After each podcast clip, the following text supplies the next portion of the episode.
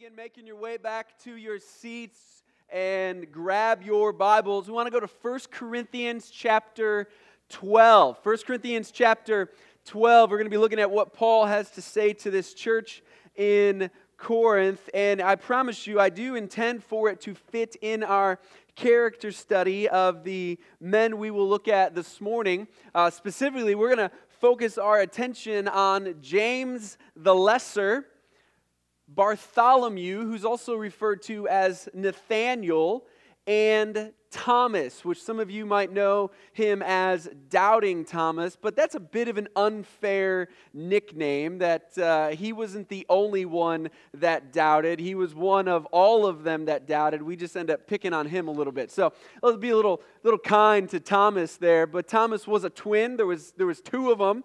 Uh, he looked identical to a brother. Maybe that was why he got sent out to, uh, and wasn't in the upper room with all the other disciples. I mean, I could just see them huddling in fear for the Jews that are trying to find them and going, Hey, Thomas, you should go buy more bread and wine because they won't know if it's you or your brother. I mean, you could just see the processes of people just kind of wheels churning in that way, but that's speculative. We don't know for sure. But what we do know about these three men is not much. It is not much. There's, I believe, five different places that James the Lesser is referenced in the Bible. One of them is a record of him being at Calvary when Christ is crucified. And the other four his name appears in the list of the 12 apostles. That's all we got. That's all we got. There's not much about Thomas, though there is a little bit more, and there's a little bit about Nathaniel Bartholomew as well. So, what I want to do this morning is I want us to consider, I believe, one of the very clear things the Lord wants us to see in the fact that these three men are completely contrasted from the men of Peter, James, and John. Over the last three weeks, we've looked at them, and there's a lot to look at. Peter wrote books, Peter spoke sermons, John wrote books, James, a part of the inner three circle of Jesus, known for his, his, his thundering attitude and his quick, passionate responses to problems that he perceived, ends up being willing to be the first martyr of the apostles. Not the first Christian martyr, that was Stephen, but the first martyr of the 12. I mean, there's a lot to know about Peter, James, and John. And in contrast, James the Lesser, Bartholomew, Nathaniel, or Thomas and Thomas couldn't be any more different. None of these guys wrote any books of the Bible. None of these guys are recorded as preaching anything, and yet they were a part of the apostles. Jesus chose them. We actually don't even have recorded when Jesus came and chose them. We know it was Philip that went to Nathanael, but after that, we don't know. Nathanael and Jesus have a conversation, but there's no command to follow him. He just does. We have no record of James the Lesser. We don't know where Thomas started in on the team. And so these three men, they, they stand in great contrast to Peter, James, and John. And one of the things that I think we can be prone to do and think, and it's a natural thing, but we have to try to think biblically, not naturally, is we can at times make role synonymous with value. And so we can go, well, Peter had a role he spoke a lot. He wrote. John wrote. He's, he, he spoke. He was an elder. It, there's, a, there's a role there. And so there must have been a greater value that that man had, that those men had. But I think it's really dangerous if we make role and value the same. If you find yourselves as somebody who prefers to stay in the background a little bit more than the foreground, I mean, if the idea of preaching a sermon just sends terrors up and down your spine and makes your liver quiver, eh, you're probably going to identify a little bit more with these three guys than you will with Peter. I mean, you're probably not ever going to put your foot in your mouth because you probably don't often open your mouth. These three guys you're going to be able to identify with Because these, these guys, in very real ways, they were background guys. They were guys that just didn't put themselves forward, and yet they were no less valuable, though they had a different role. And what we're going to see in 1 Corinthians 12 is that it doesn't matter what your role is, your value is not determined by your role. And God's actually given us different roles. And so God wanted Peter to fulfill a role that Peter was, was made for and gifted for. And if you're more of a background person and not a Peter, let's stand up and speak person, well, God's gifted you and made you to fulfill that role. So we shouldn't elevate or value one role higher than another because God's doing something. So if you've ever wondered or struggled with, well, I'm not the upfront person, I'm not the real kind of the, the go-getter person, the go-get 'em person, that's just not me. God seems to have wired me differently. Well, these, these three guys might be your guys. Because Jesus chose them and he used them. And he used them to be his apostles.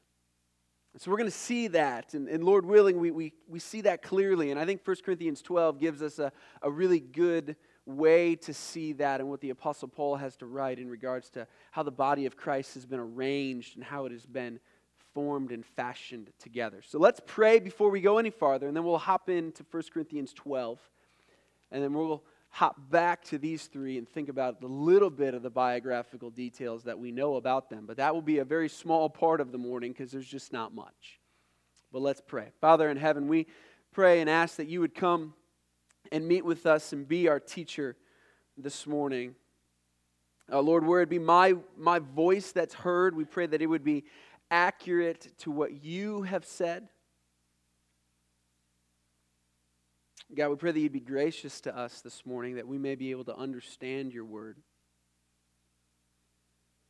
God, reveal to us where we may think that different roles have greater value. And how that's just not true. God, we pray that we would learn from the example of these three men this morning how you, you gift and you arrange and you compose us individually and collectively to be what you want us to be.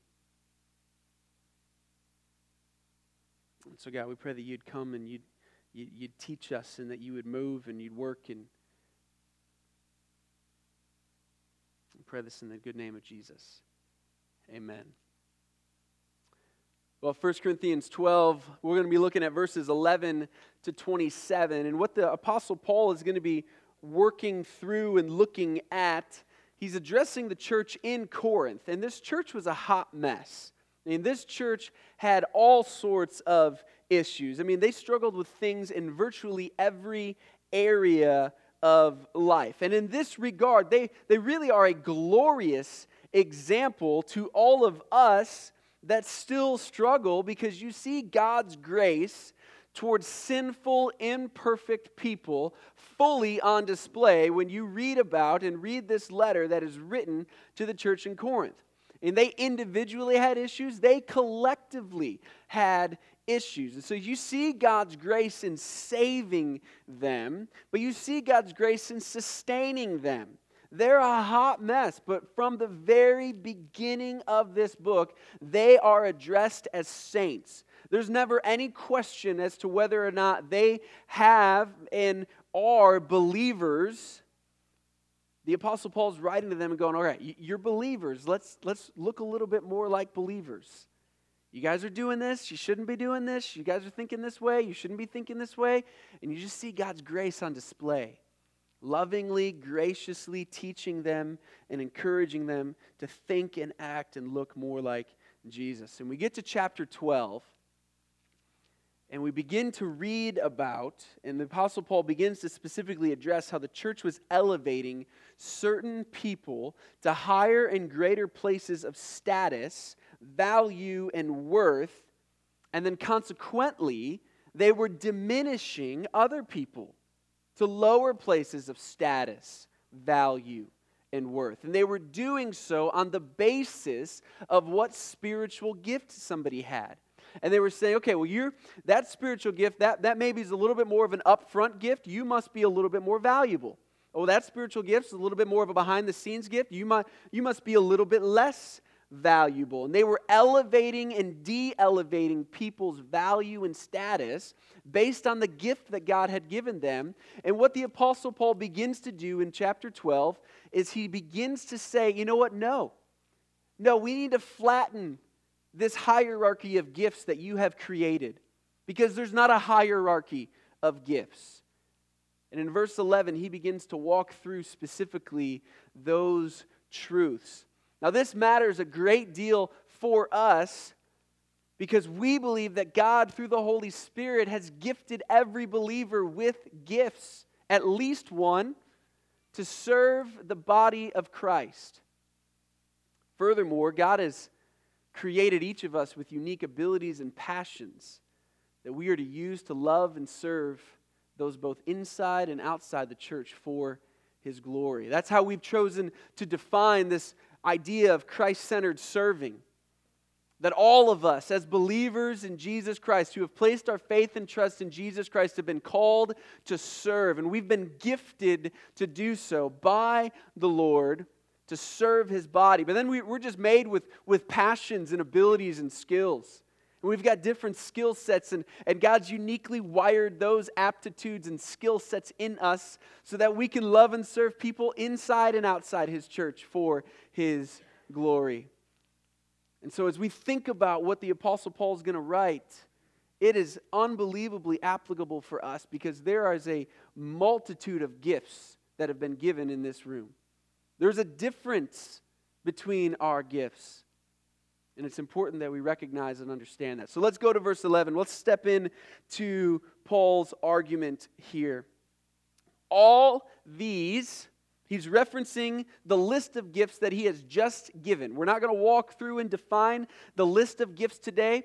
He's just summarizing the point that he's been making. He's listed a bunch of gifts, and he's now going to say all of these are empowered by one and the same Spirit who apportions to each one individually as he wills. So there's some words there that we need to define. The first word there that we need to give some definition to is the word empowered. It means to give the energy needed to operate. Your AA batteries that you stick in toys at Christmas time, they empower the toy to work. The double A's that are in my mic pack right now are empowering the, the mic to work. It is giving the energy needed for something to operate. So, what's Paul saying? All gifts, all gifts are empowered by one and the same Spirit. Do gifts look different? Oh, sure. Are there different roles? Absolutely. There's different roles, there's different gifts, but you know what? The Holy Spirit is giving the energy to operate and use those gifts the same for everybody. There's not a different spirit. And the Spirit apportions to each one individually as He wills. That word apportions means to divide or distribute based on implied distinctions or differences. So the Holy Spirit is giving you the energy needed to operate the gifts He has given you, and they are distinct from the gifts He's given somebody else but it's not because there's a greater value or worth or measure of the Spirit. He's the same Spirit. And He does so as He wills. Okay, so you see, the, the Spirit chooses, God the Holy Spirit chooses who gets what gift and then empowers all gifts equally. So let's try to summarize what verse 11 is teaching us. You have different gifts, but you don't have a different spirit. The Spirit gives gifts as He determines and empowers all gifts that are given. Gifts differ, but all gifts are supernatural in their origin and action. Because the spiritual gifts have been given and apportioned, they've been given to you. Their origin is from the Spirit, and they're empowered. The energy needed to operate them is also from the Spirit. They are supernatural in action and in origin. So there's no distinction to be made there. It's the same Spirit, though it's a different gift, it's a different role.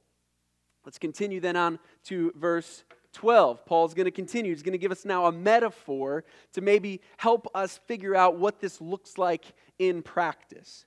For just as, in the exact same way, the body is one and has many members, and all the members of the body, though many, are one body, so it is with Christ. So, Paul here continues on to tell us like your human body, which has many different parts, he uses the word members. There are many different parts in the body of Christ, but there is one body.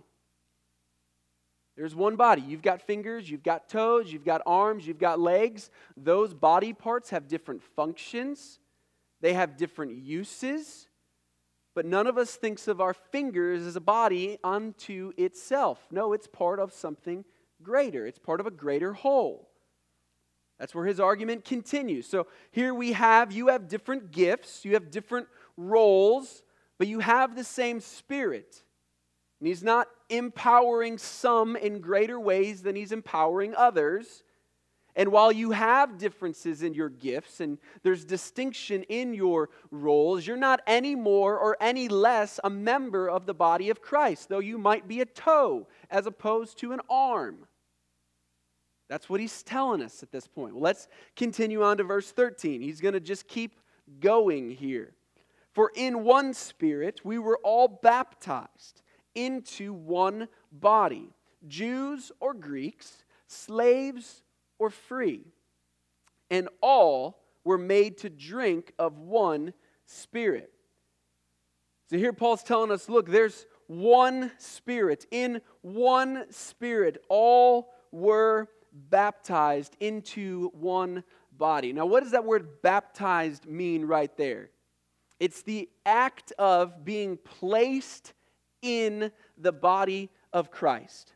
It's the spiritual act of baptism that the Apostle Paul is speaking of right there in 1 Corinthians 12 13 is to be made a member of the body of Christ, to be dead to your sins, made alive in Christ, and be placed into the body of Christ. Now, the physical act of baptism that happens in this tank behind me is an outward demonstration of that inward reality. So when you step into those waters, you are not being placed into the body of Christ. You are standing before those who love Jesus, declaring, I'm already saved. I trust Jesus Christ with my life. I have given my life to him. I've been spiritually baptized into his body. And there's then a physical baptism which symbolizes that outwardly. So he's talking about baptism here to say, spiritually, you have been made in and placed into the body of Christ. Now, what he tells us is important. For in one spirit. There's not multiple spirits, there's not different portions of the spirit. It's one spirit. You've been baptized into the body of Christ.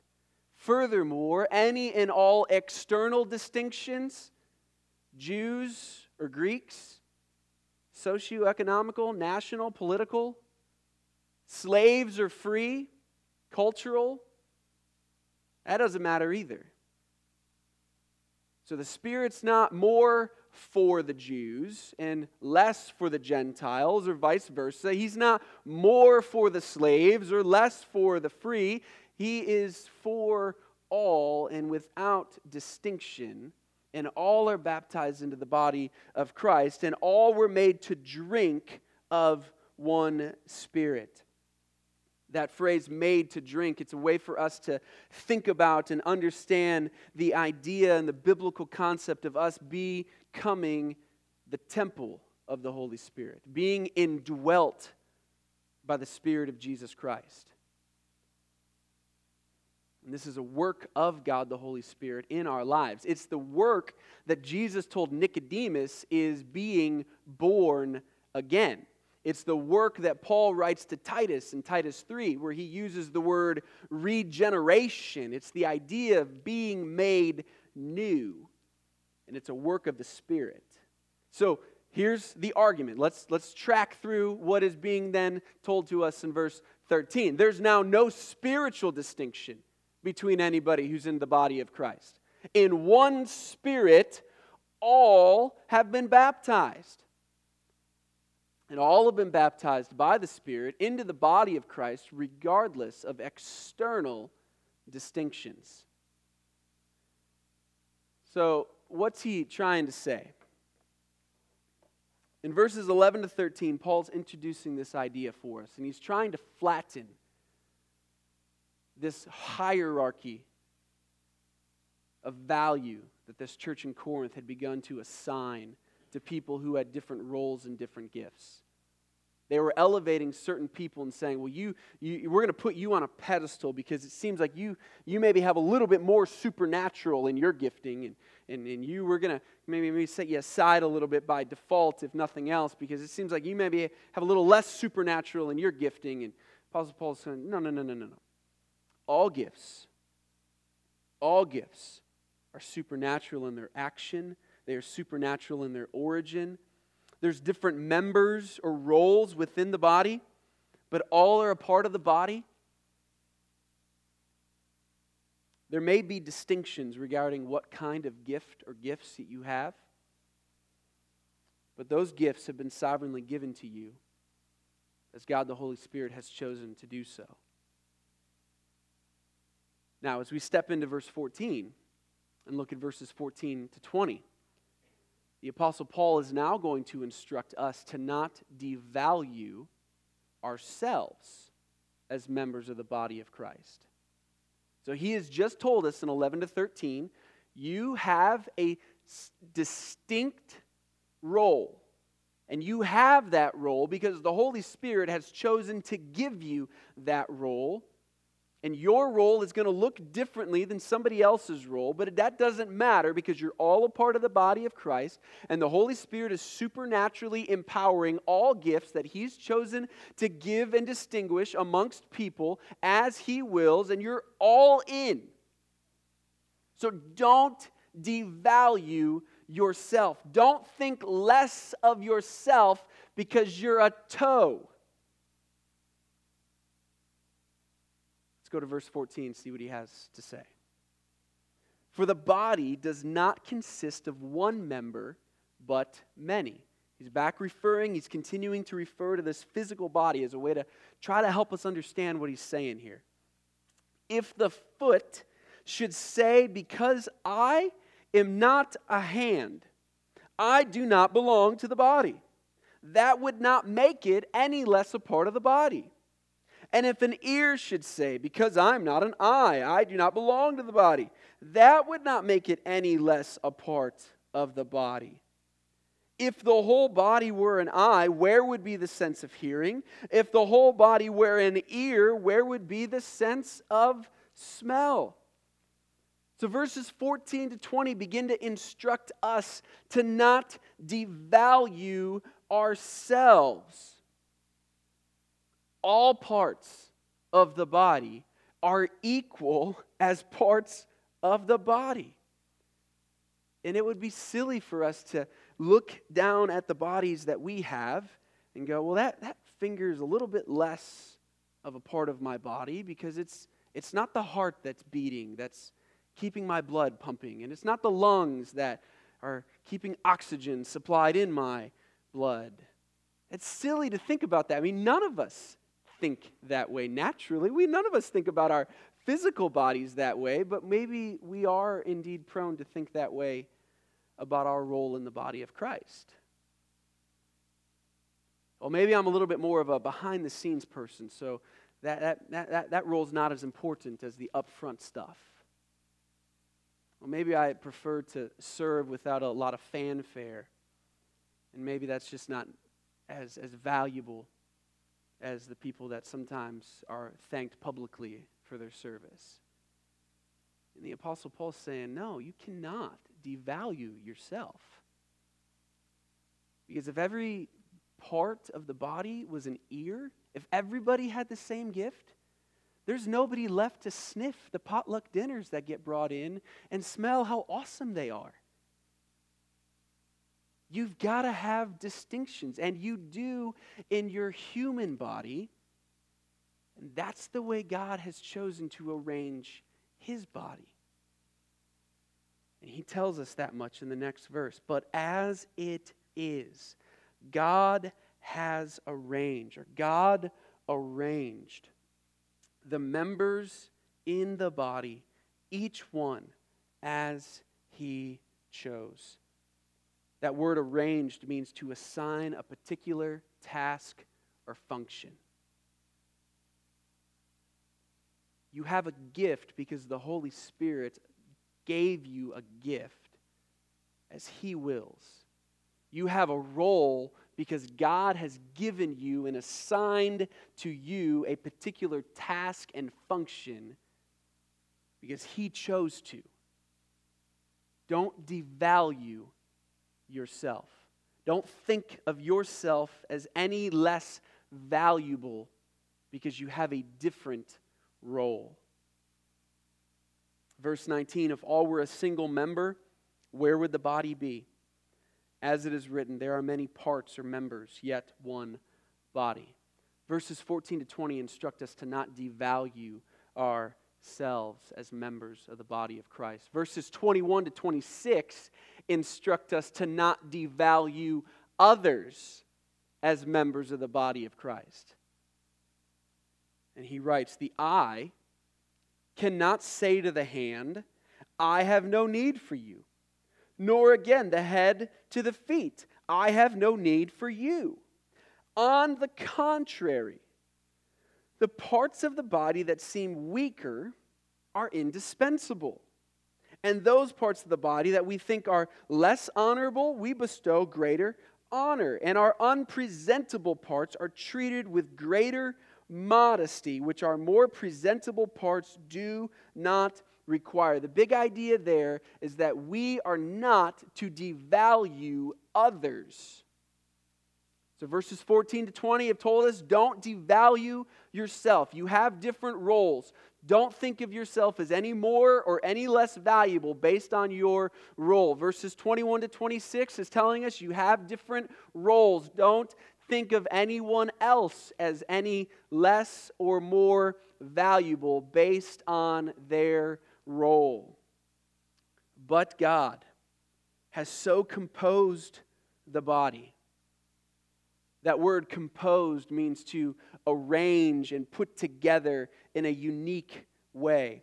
It's to cause parts to fit together. I mean, think of a puzzle piece. Puzzle with made up of lots of pieces. At the end, you've, you've arranged those pieces in the right order, and now the puzzle is put together. I'm thinking of the back end of my minivan, which is beginning to be composed and arranged for our trip to the beach, which we'll take here in about an hour. And, and I, I just kind of love the work of making, making everything fit. Well, let's put a couple boogie boards there, and let's get some stuff slid under there, and let's get the cooler there. And it's just kind of a giant puzzle and challenge to get everything to fit. That's the idea there. That's the idea of this word composed, that God has composed. So God has given the parts, the differing parts, He's arranged them that there is uniquenesses and distinctions so that the whole body is not one part. And now he's composed them and made them all fit together. And it's so that there would be no division in the body, but that the members may have the same care for one another. See, to assign greater worth or value to certain members or, or roles more than others is completely contrary to the very idea that God has knitted the body of Christ together and done so with distinction so that we're not all the same. So we're not to devalue ourselves because we have a different role or gift, and we're not to devalue others because they may have a different role or gift. And if we're not careful, I think we can very easily apply a, a corporate hierarchy to the church in regards to value. I mean, we'll, we'll value some more than others because of their role. And probably will feel a little American and pretty American. It's, it's fairly unbiblical. So let me just try to give you some examples of what exactly I'm trying to say here. Okay? I do not have more value than the people who count the offering each week after the service. We have different roles, not a different value. It's not a better prayer when the pastor prays. The elders have no more value than the nursery workers, even though they have differing roles. Really, in this exact same way, this is the picture of the marriage relationship with husband and wives. Different roles, value that is in no way determined based on somebody's role. This is, in every way, the core foundational argument of the pro life movement. That that baby in the womb has a value and a significance that is detached from anything that they have done or will do. That their value is inherent regardless of what they come out of the womb and choose to do. And that's the foundational underpinnings, the biblical underpinnings of the pro life movement. That we value all men and women equally, not because of what they do, but because of who God has declared them to be and the image of God that they bear.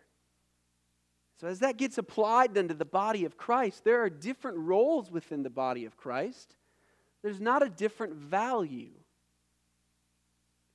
And we cannot confuse value with role. We're going to get ourselves all goofed up. So we look at these three men here James the Less, Bartholomew Nathanael, Thomas.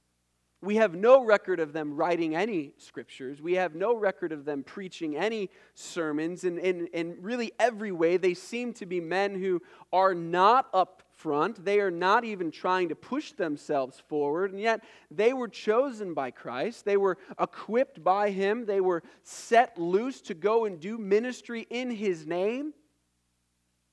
And if we're not careful, we, I think, can very subtly, some of us, probably those that are more type A, can think, well, they're not as valuable as Peter was. And we can fall into the trap of 1 Corinthians 12, 21 to 26. And assign less value to somebody else because of their role. But if you're more of the background person, the, the behind the scenes person, you might very easily find yourself falling into the trap of 1 Corinthians 12, 14 to 20, where, well, maybe those guys were a little less valuable, as I am, because they didn't stand up at Pentecost and preach and they didn't give the altar call when 3,000 people came forward to get saved and baptized, and maybe they were just a little bit less. And nothing is further from the truth. So, James the Less, we really have no idea what his name even means. We're told that James the Younger was at the foot of the cross. He could have been James the Less, in contrast to the Apostle James of Zebedee, could have been a way to distinguish between those two men. You have two James within the 12. You also have two Judases within the 12. two Simons within the 12. James could have been small in stature. Could have been a way to just say, he's, he's a bit of a wee little man, kind of like Zacchaeus. We don't know. We don't know. Some think he might have been related to Matthew. We're told that he was the son of Alphaeus. Matthew is also recorded as being the son of Alphaeus. But there's no way to know if it's the same Alphaeus. As I just said, there was two Judases, two James, two Simons within the, the, the group of 12. I mean, Alphaeus could have been just as common of a name. We don't know. And there is nothing remarkable that stands out about James. He probably coasted along through life, not really doing anything spectacular, either great or terrible. He was probably like the kid who gets really good grades in class and doesn't really cause the teacher any hassle. He's not acting out and getting that kind of attention, but he's also not pushing himself to the front and trying to get the positive areas of attention. He would probably be the kid who got picked last for dodgeball if he even decided he wanted to play dodgeball. From a worldly perspective, James doesn't appear to have any of the characteristics of a Fortune 500 CEO. He's not the guy that you call on to lead the troops into the battle. He's not the guy that you call on to give the pep talk to the team, and that's the point. James probably has a whole lot more in common with the pastor of a small country church with 20 people attending on a good Sunday, and you've never heard of him. He's never written any books. You're not going to see him featured on an end cap in a Lifeway Christian bookstore. But week in and week out, day in and day out, he is faithfully loving and serving and caring for the people that God has entrusted to him. There's not a lot of fanfare with James. There's probably no James the Lesser fan clubs. And that's the point. James possibly, we don't even know what his death was like, but if tradition and the fragments of church history are correct, he was possibly martyred in 63 AD, either by being thrown off the top of the temple or being clubbed to death. And some accounts actually cite both. So it maybe brings to mind whether they threw him and it didn't complete the job, and then they just went after him with clubs. But there's no biblical record of what happened to James. Nathanael, also known as Bartholomew, we see his account, the little bit of it, in John 1, verses 45 to 51. And Nathanael is a bit of an interesting character because Nathanael was searching the scriptures looking for the Messiah. And then Philip came up to Nathanael and he came and he told him, Look, we found the Messiah. And Nathanael responds with incredible, incredible prejudice in his heart. He responds to Philip and says, Can anything good come from Nazareth? Nathanael is from Cana. Nathanael didn't like those from Nazareth. He had incredible prejudice now, as a guy who was studying the scriptures, meditating on the scriptures, he could have said, Well, wait a minute, Philip. No, Micah says in 5 2 that the Messiah is going to come from Bethlehem. You've got it all wrong. Now, he doesn't cite the scriptures, he speaks out of his emotions and says, No, nothing good can come from Nazareth. You are way off based. But Nathanael comes and follows the Lord. And the Lord uses him and he pours into him and he teaches him and he trains him and he instructs him. So, what happened to Nathanael? Again, we don't know.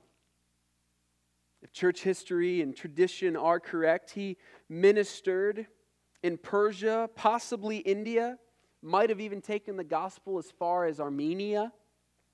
And he is believed to have been martyred by being tied up in a sack and thrown in the sea. That's Nathanael. But we don't know. Thomas, as I mentioned earlier, he had a twin. He was referred to and known as Thomas the twin.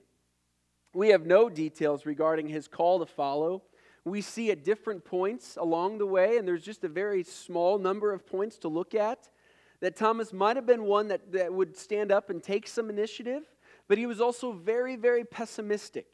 And we see Thomas's personality in, dis, in, on display in the story of Lazarus, where Jesus has said Lazarus has died. And there's discussion about whether they go back or not. And, and well, if we go back, they're searching to kill you. And, and Thomas says, Well, let us go, and we'll just die as well. Thomas was a half empty kind of guy. The glass was never half full for him, it was always half empty for Thomas. In the upper room, when Jesus is giving instructions to his disciples in those final words, Jesus is telling them, You know where I'm going. And Thomas goes, Lord, we don't know where you're going. How can we know the way? To which Jesus replies, I am the way, the truth, and the life.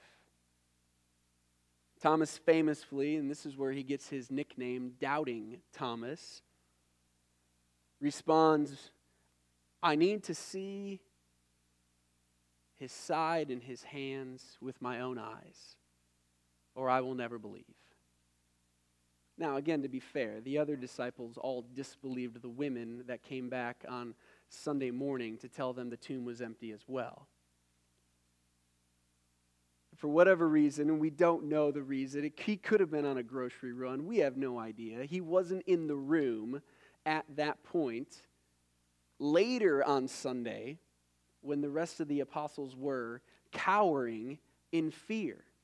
And we're told in John 20, they were together behind a locked door because they were fearful of the Jews. So maybe Thomas had a little bit more bravery because he was willing to not be there. But then it was eight days later that that same group is behind a locked door. And Thomas happens to be there, and Jesus again enters the room without the door unlocking, without the door swinging open. And Jesus says, You put your hands in my side, you touch my hands. We don't even know what happened to Thomas. It's believed he might have carried the gospel to India.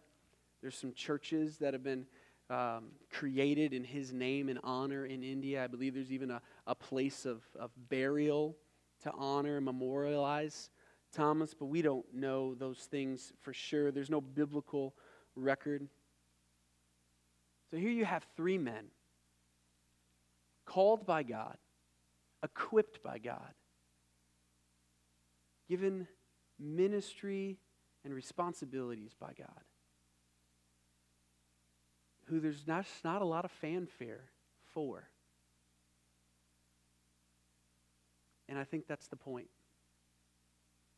And I think these guys stand as incredible examples for those that prefer to serve in the background than the foreground. For those of you that have not been gifted to stand up and preach a sermon, but you've been gifted to love and serve in other ways. And there's not a greater value or worth to be distinguished between. God has given you a gift to serve his body. He's arranged you in his body. He's made you the toe or the finger, or the mind or the heart or whatever part you wish because he chose to. And he's making all the pieces of his body fit together in a beautiful composition so that Christ might be known and the gospel might be declared and we may worship and exalt the living God. So we don't and can't draw distinctions between what is external and assign value to them. You have different roles. We have different roles. The question is not what role is more valuable.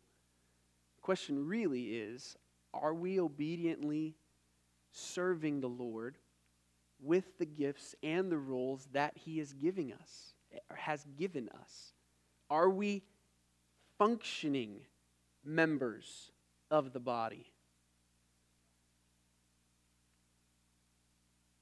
Let's pray.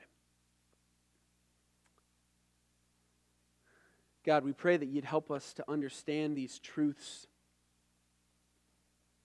We pray that you'd help us to be functioning members of your body. That, like these men have been called to a different task and a different function, but there's not a different value, there's not a different importance, there's not a different level of worth. There are distinctions in roles and gifts, but not value. God, help us to live and serve with the gifts that you have given us. God, help us to be functioning members of your body. And we pray this in the good name of Jesus. Amen.